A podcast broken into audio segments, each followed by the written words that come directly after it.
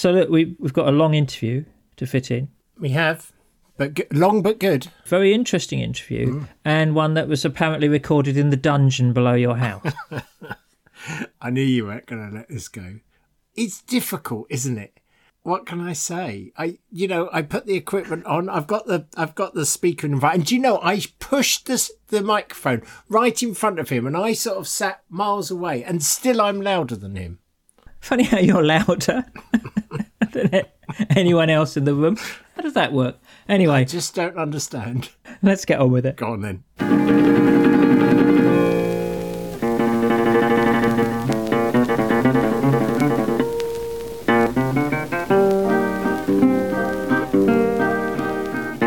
Everybody, to episode 243 of the Mid Faith Crisis podcast.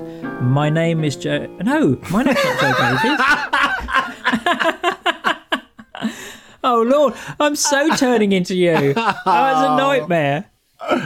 And I'm Nick Page.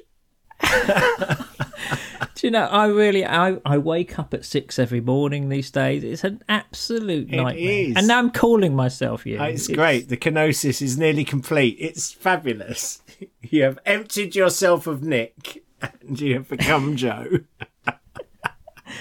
Uh, anyway, look, how are you very quickly? Oh well, yeah, all, all right. But keen to get on with this uh, this interview, which I find quite exciting. I think I may answer that question in the next podcast. What, the one that we're definitely going to record next week Yes, and not oh, immediately after this one. Absolutely, yes. We wouldn't muck about like that with our listeners. I know exactly.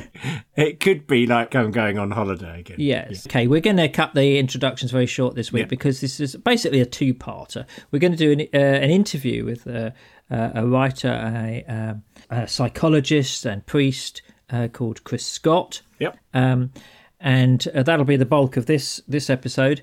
And then uh, next episode, when Joe is away on uh, another well earned break, um, we, Listen, can I just say something about that? Like Yeah, go on. last September, I got COVID when I went yeah, away. that's true. When Yeah. I went to see my brother, I was, you know, with my brother in Yes. and out of hospital, mostly in.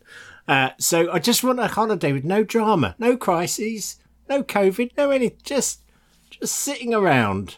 No, and and no podcasting, which is why we're going to uh, put out an episode which is our responses to the interview. Yes. And um, I think if you're like me, you will have quite a few responses to this interview. So so Joe, just set this up for. Okay, yes, and I'll set it up into a, a warning. So what happened was the lovely um, Becky, um, who we have interviewed on the podcast before, uh, wrote to me and said, "You got to read this book called The Jesus Myth: A Psychologist's Viewpoint by a chap called Chris Scott, who I'd never heard of." And um, I don't always do what every uh, listener says, but you know, when Becky says it, you do it, right? Obviously. so, because she knows where it's at. So, um, I read it and, and I was bowled, bowled over by it and had a lot of questions as well. And so, uh, sure enough, he lives in Winchester. So we arranged to meet. Came to my house um, with the obvious sound quality that that ensues. And I asked him about the book. But I should say to people, uh, the, of all the interviews I think I've ever done, I suspect this is the one that could potentially make people the most uncomfortable. In terms of, as with Dave Tomlinson, Chris would describe himself as a Christian humanist, which means that he would take a very non literal view of most Bible stories. In fact, he would describe them as myth. So that's that's the territory we're we're going into with this interview. Some people, I think, it will bring a certain joy to them. Others, I think, will feel, I suspect, you know, potentially disturbed by it. So it'd be interesting to see the response. And as always, we'd love to hear your response uh, to the interview.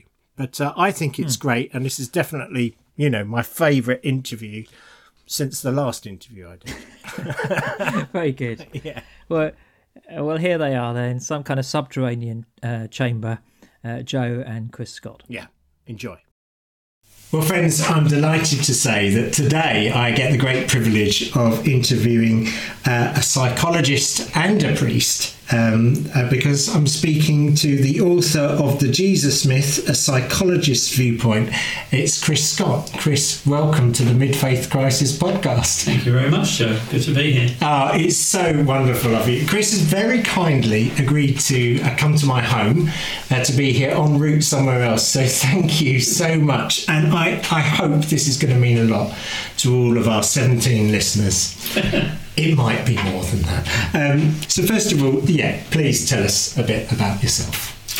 Right, where to start? Um, I suppose I'll start very briefly with when I left school. Yeah. Which was the day that I was 15. Wow. Um, didn't wait till the end of term. Uh, I am dyslexic and um, school was a nightmare. So couldn't wait to leave and didn't didn't wait to leave. And I did a number of different jobs. Uh, I spent a short period of time on the community at Lee Abbey.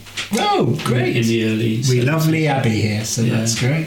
Um, but whilst I was at Lee Abbey, I saw a book about St Francis, and um, that seemed to speak to me. Mm. So I made inquiry. I didn't know there were such things as, as uh, Anglican monks or friars. Mm. So I made some inquiries, found out that there was a Society of St Francis. I went for a weekend. I thought that's very nice, but not for me, thank you. And Okay. went, went back to work. Uh, but for the next three years, it just kept nagging. me Followed you around. followed me around. um, and so I sort of more seriously said, you know, perhaps I should try. And um, they, after this long week, aspirants weekend, uh, they said, yeah, we think you ought to come and try. Um, I didn't know whether to laugh or cry at that point, but that's what I did. Spent four years in as a novice in, Right. in SSF. And then it came to the point when I had to make vows. Um, the first vows that last for three years, but, it, but you make them with a life intention. Wow, yeah. Um, and I, I, I think both me and the community felt that wasn't right at the time. okay. So I left. Very hard to leave after being part Of of it for four years. yeah. Um, spent about a year. Uh, I had a friend who had a parish up in Cumbria. Uh, about a year working with him, um, and during that time went to ACCM, as it was then, Selection Conference for Ministry. Uh, was accepted, and then went to Salisbury and Wells Theological College, which was quite a liberal college. Um, Mm. then uh, went to be a curate in North London. Um, complete and utter disaster. Got the sack. Oh, got no. the from there. um, and one of the things they accused me of was wanting the church to be like a therapeutic community. Well, yeah, I still want the church to be like a thera- therapeutic community. Um, Great. and then I moved curiously to um, Ironbridge in Shropshire, and uh, the vicar there was brilliant. We got on real well together. So, uh, um, yeah, just trying to think where from there. Oh, I had a, had a parish in Herefordshire, and the bishop let me train as a, a relate counsellor whilst I was there. Right. I think it was still marriage guidance counselling Right. those days. Back in those days, yeah. So I, at that point, I applied to do a degree in psychology. Um, it was a joint degree, psychology and theology, and we moved to Richmond upon Thames. Um, Ruth had been accepted. Now, Ruth, we should say, was your wife. Ruth was my wife. Yeah, she died four years ago. So Mm. uh, she was accepted for ordination training. So after doing that, I wrote uh, my first book, Goodbye to God. And for a period of time, worked as our hos- in the hospital as chaplain. But then we, we moved, I retired from, from the uh, chaplaincy job I was doing. We moved to Winchester. Uh, Ruth was still working, and um, but we'd only been in Winchester three or four months when she started to become ill. Right. And so the next three years really were her having um, horrendous treatments for cancer. Oh, I'm so sorry. Um, Yeah. and she died in February, um, just over four years ago. So during lockdown, um, when I didn't have anything else to do, Mm. I thought uh, perhaps it's time to write So, another you, book. so you'd already, already written Goodbye to God. yeah. Why would you write a book with that title? Um, it was really about letting go of our images of God because we, I mean, and all, all religions do it, but we need to let go of our images if we're ever to get anywhere near to the reality of God. And I love what in, in the Indian tradition they say about uh, when, when you talk about God, they say neti neti, not this, Yes. not, not this. Wow. So whatever you say about Mm. God, God is beyond that. Yeah. God is more. God is greater than that. So it was about trying to ha- ena- enable people to let let go of their images Mm. and move on. And then with the Jesus myth, it's more specifically about Yeah. looking at the nature of myth Yeah. and how we understand Jesus. Yeah, well, we're going to come on to that, but thank you for saying that. Okay, well, let's let's get down to it now. Um, you've written this book called um, The Jesus Myth. Why did you write it?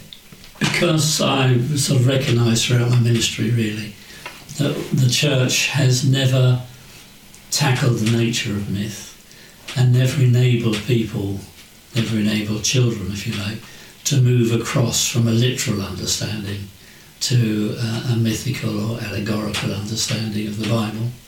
And so, very often, when children get to the sort of age when and perhaps need to be careful here in case young people are listening um, a certain Christmas figure gets dis- disbanded and goes Mm. away, Mm. the whole story goes with it. Mm. Sort of the virgin birth and fair, angels and fairies, Yeah. uh, you know, are all one. So it all gets cast off as being Mm. not true. And what I want to say about myth is it's a story that contains deep, deep truth, but Mm. didn't necessarily happen. Yeah, I love I love this phrase. A myth is a story about something that never was, but always is. I love that. Do you want to say any more about that? That's beautiful. I mean, I can't claim as my own. Um, I was at a lecture some years ago by um, Marcus Borg, uh, and he used it. And I thought, ah, that's you know, that's it. It's a, one of those light bulb moments. I think it's just so true. I mean, you know, in one sense, we live by myth. Mm. We live by story all the time, and we have to sort of enter into the story, not just believing in it. Create our own myths. You you mentioned that that we do we we all have our own personal myths. Do you Yeah. want to say anything about that? Yeah, I mean, each of us, from the moment we are born, we, we build up a story about who we are and Mm. what the world is like, depending on how we're treated.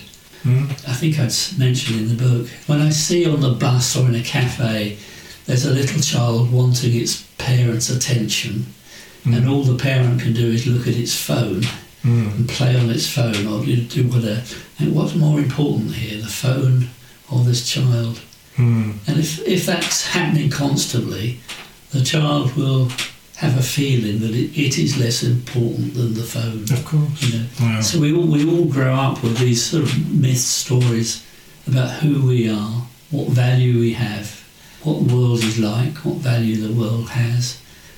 You know, if you, if you, I, I did one, one or two courses in prison with the prisoners, and the circumstances that they grew up in Mm. you know, they, they clearly had the built-in impression that they were that they had no worth Mm. in themselves, and so how are they going to treat other people Yes. well? Yeah. you know?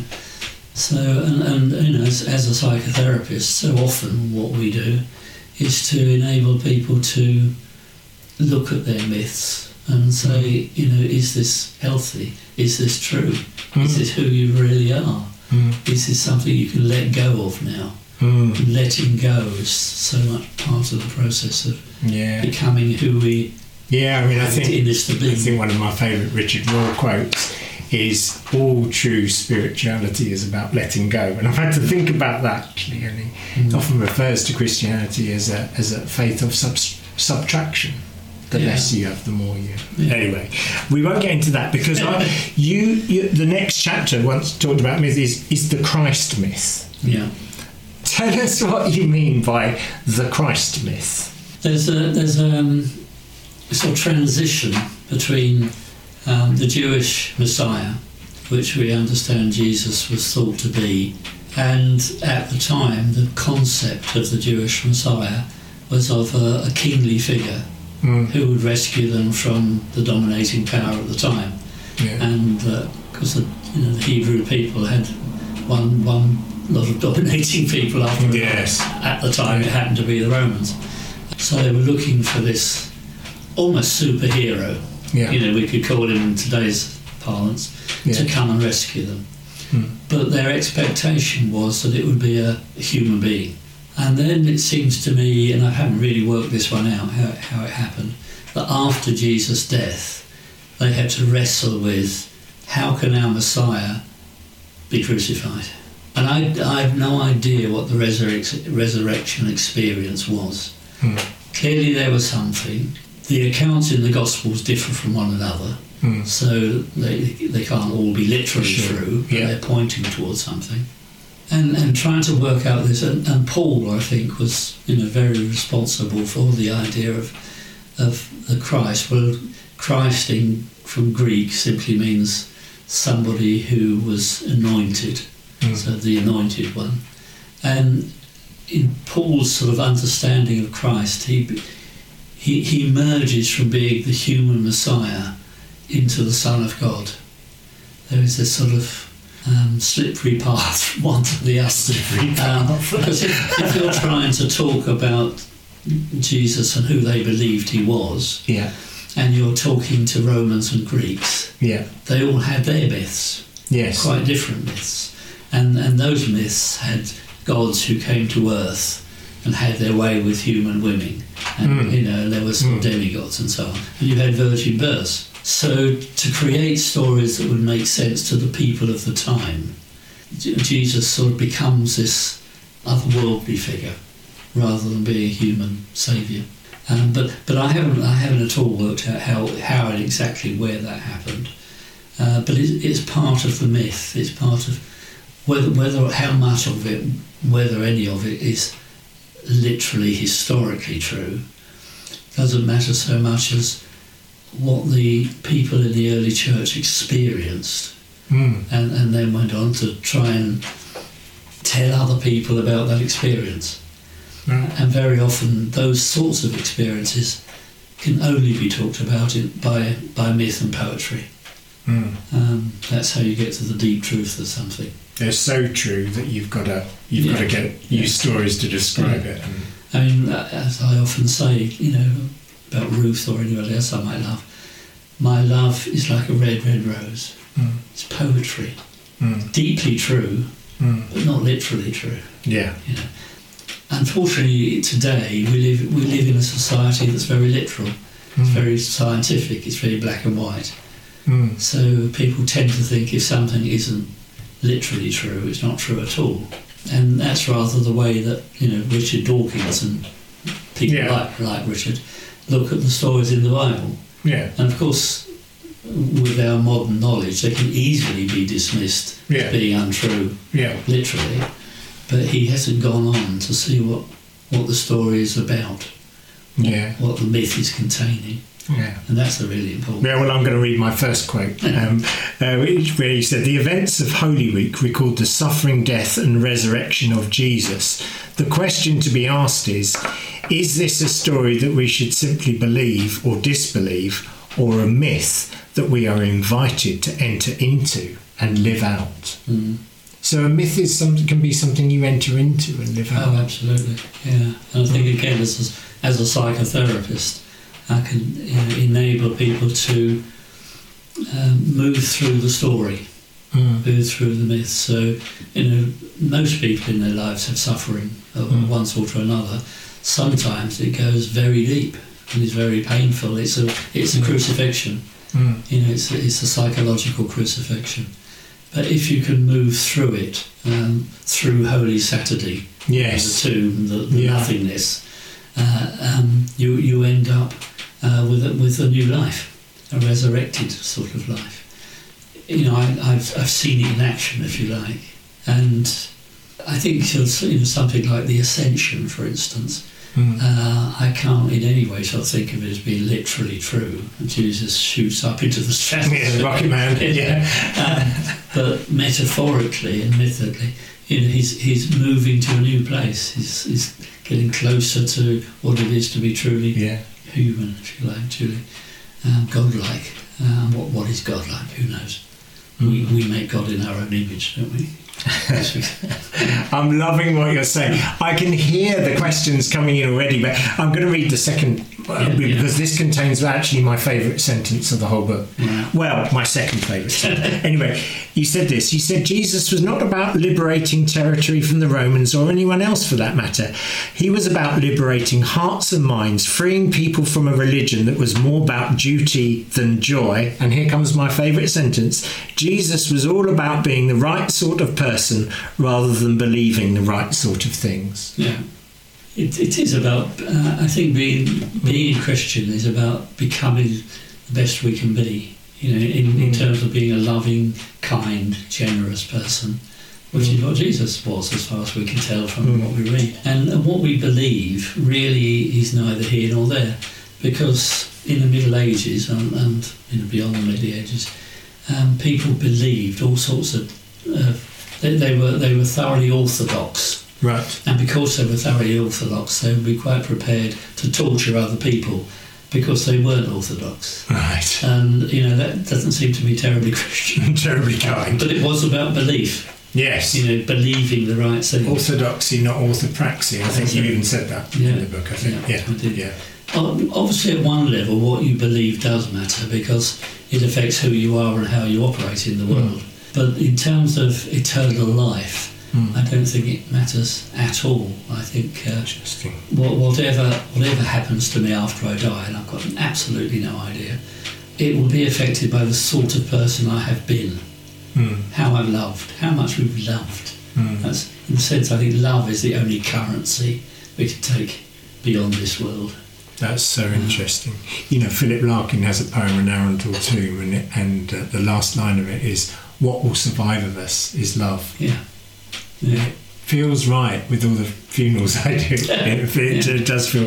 Okay, well, look, have a sip of your tea. Um, I should say, I apologise for a few background noises. We're sat in my uh, li- living room here and uh, the chairs creak. So apologies for that. I hope that doesn't put you off because we're moving into the meat of it now. right. Now we're getting somewhere.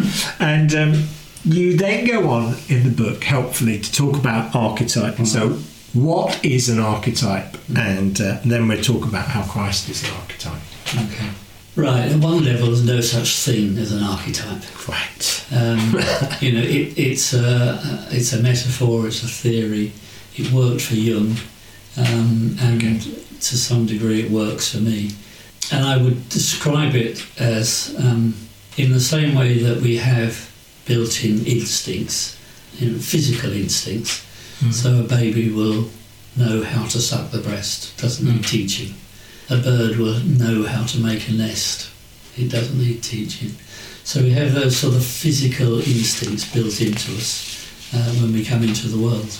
So we're Yeah. born with some sort of inner knowing, inner Yeah. se- right? Yeah, I okay. think it's, uh, I, I think it's a, it's basically a, an archetype is a human instinct for navigating the world in which we live and one another. And uh, amongst all the different archetypes, I would say that the Christ archetype is that of a, a human being who is fully human, fully alive, and fully caring and kind. And we all have that. So somebody of any religion or no religion at all, if they're living out that sort of life caring and loving and compassion and kindness, they're living the Christ archetype out.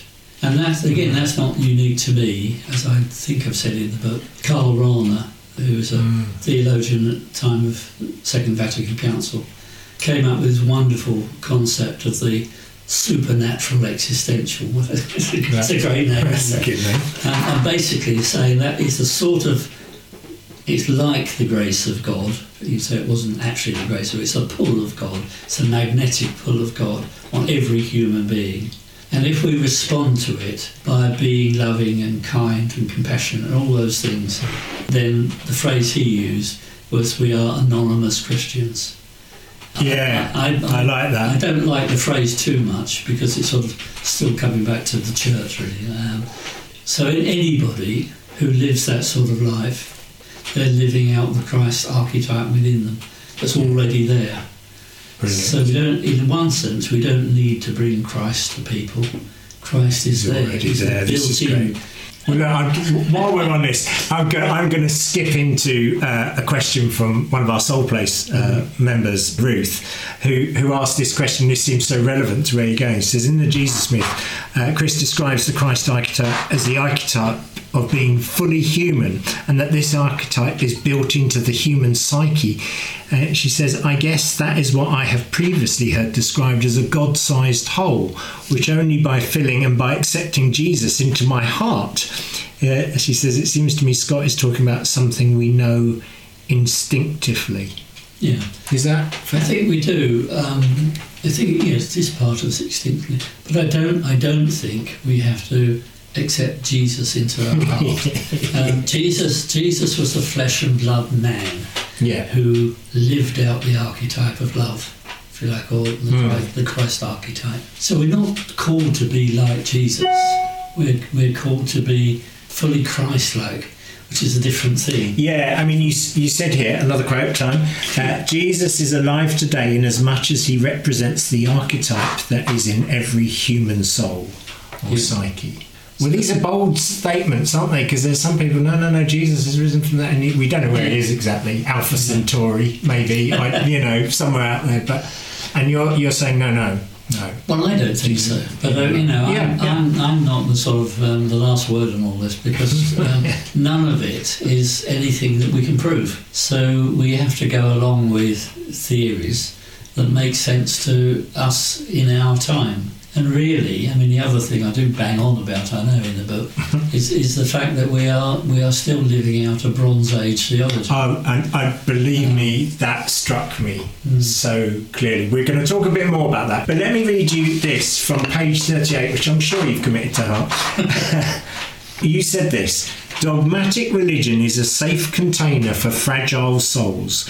It gives structure and meaning to life, but effectively insulates the believer from actually having to encounter his or her own unconscious depths, where both the source of neurosis and archetypal experience are to be found.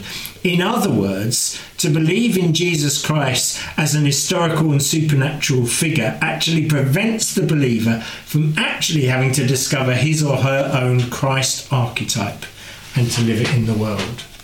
I mean, that's a huge statement because you're saying really Christianity's got it a bit wrong, or what has become Christianity. Yeah, I think I think um, I'll probably get sort of struck off. oh, we don't worry, we're way past all that stuff now. um, I think probably Christianity started to go wrong from the end of the first century, um, because I mean after Jesus died. Um, there were still the followers who knew him personally, Hmm. so there was this sort of still this um, feeling of, being rather than needing to believe. You know, they, they were the community Hmm. together. But as, as time goes by, you have to start committing things to paper, Hmm. and then things get turned into doctrines. So by the time you get to the sort of third and fourth century, Yeah. we end up with a Nicene Creed. And, uh, and perhaps in your tradition, you're not you're not tied down by Not, that. not as much, but But I mean, every every But- Sunday in the Church of England, you know, you have to stand up and say the Nic- Nicene Creed. And it, literally, I mean, some years ago when I was in the almshouses as, as Mm. chaplain uh, during Lent, um, we went through the Creed a week by Mm. week. And bearing in mind these are all elderly people, and some of them been in the church in virtually all of their lives. And at the end of it, we had to come come up with a statement that we could all say together and all, all believe it together. right, And it was, "I believe in God." yeah, full it. stop. Full stop. Yeah, You know, eh, all the rest of it, people had doubts about. Yeah, that's so fascinating. But every That's a great story. Every. Sunday. That's great. people sort of have to stand up and say a lot of stuff that they actually don't believe. Yeah. And why is that the case? You know, why do we do that? Has doctrine become more important than actually being what, what Christ was? Well, you're speaking my language now, Chris. I'll tell you. In fact, you said here if the church were able to understand Christianity in archetypal terms, it would transform it from an exclusive belief based religion into an inclusive, ethically based system for all humanity. And that's the Christ project. I mean, I, I think when Jesus spoke of the kingdom of God, mm. he was not referring to to Jews or whatever was Christianity was to become, but he was talking about humanity. Yeah. And in fact, he was critiquing established religion in that sense, which happened to be Judaism, which is what he knew. Yeah. I mean, you could you could talk about it as being the kingdom of love, really. Um, can I just finish off this question from Ruth? She says, really getting practical, what practices does he think are helpful? Right. You know, to help people Yeah. embrace this kind of Christ archetype life. Mm.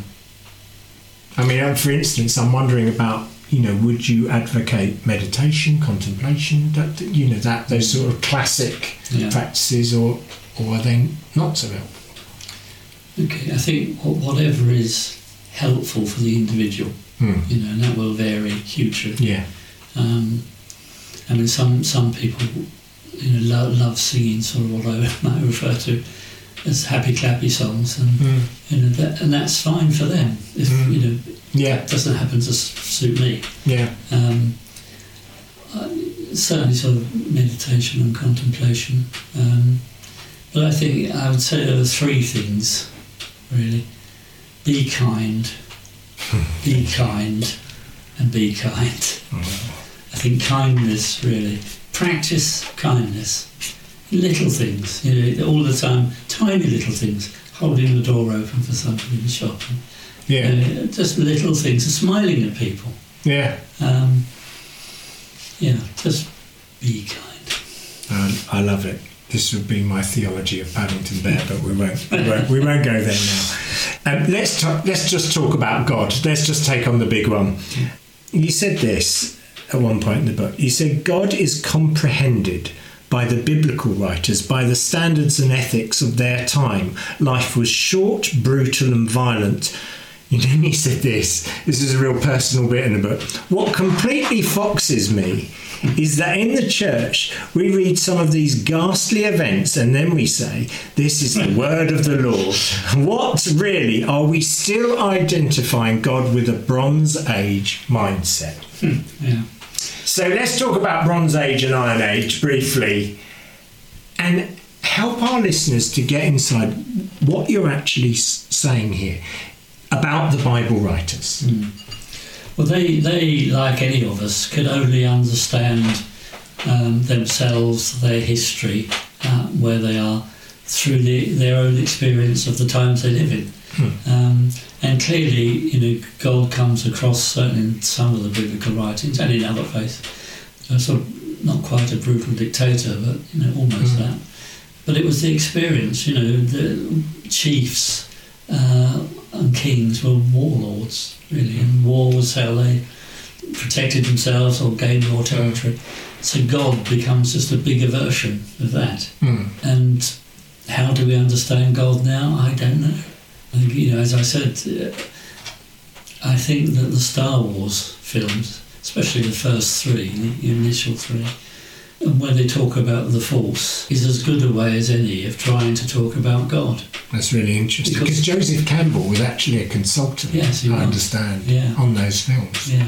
So you know, we we can't talk directly about God. As I say, neti Yeah. neti. You know, it's Yeah. not there. So we have to use metaphor of some sort or another. Yeah. And you know, the metaphors coming up in the Bible all the time are of king. Mm. You know, because that was the Mm. sort of biggest, grandest person they had around. Now, you know, that that doesn't uh, cut any ice. And and so, what metaphors can we use?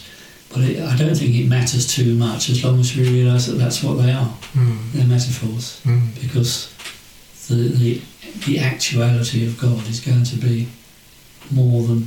I mean, if I begin Yeah. to think about the universe, the cosmos, Yeah. my mi- my mind turns to jelly. Yeah. Sure.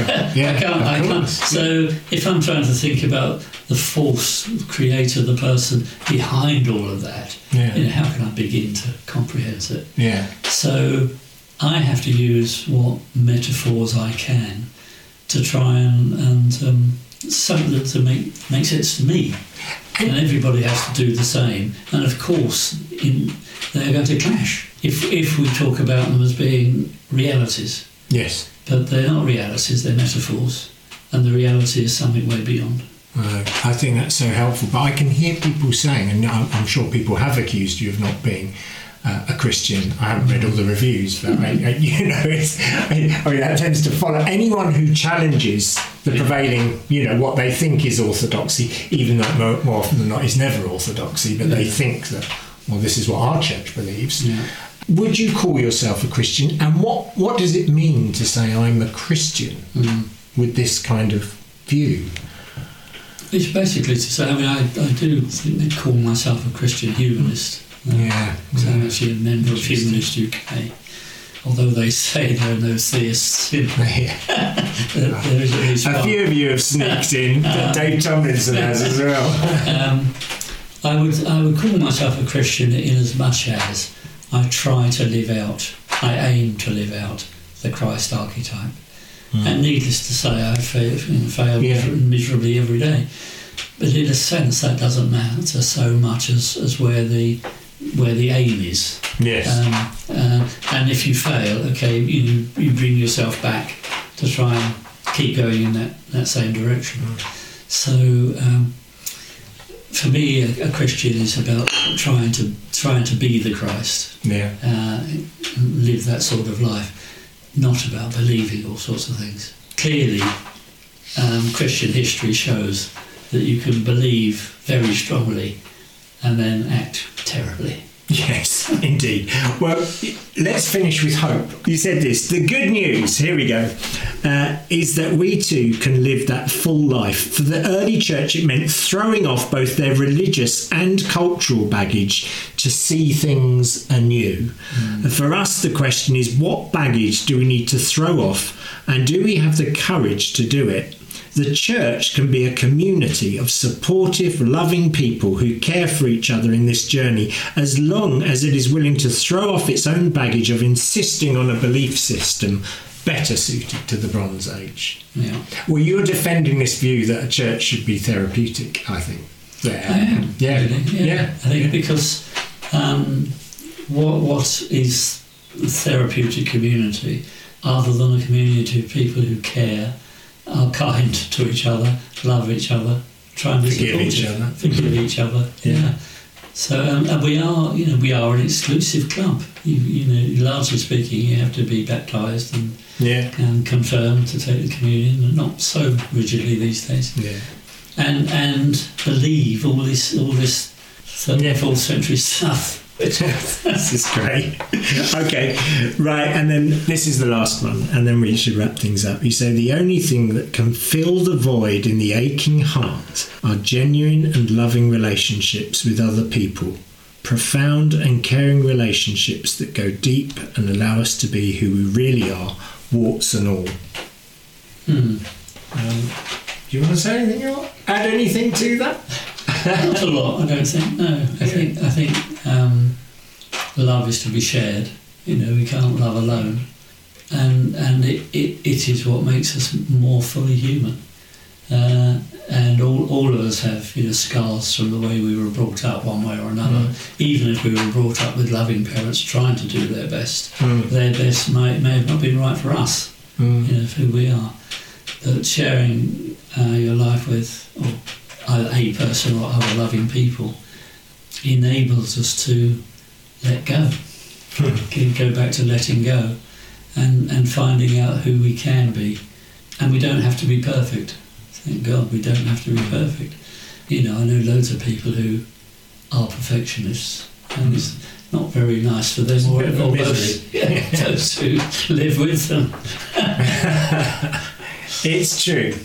Well, for me, it's one of the most helpful books I have read for years. Oh, I mean, barring anything written by Nick Page. I don't. You probably haven't heard of Nick Page. He's one of the lesser prophets. Right, I have heard But he's a, he's a very lovely man, mm-hmm. and I am contracted to say that. he is a good man, and I know that he would have more questions than perhaps mm. I have. I found found myself nodding in agreement. Thank you so much for writing this book. Thank thanks, you. thanks for being with us, and uh, I hope I'll see you again. I hope so too. Thank Bless you very much. Thank you so much, Chris.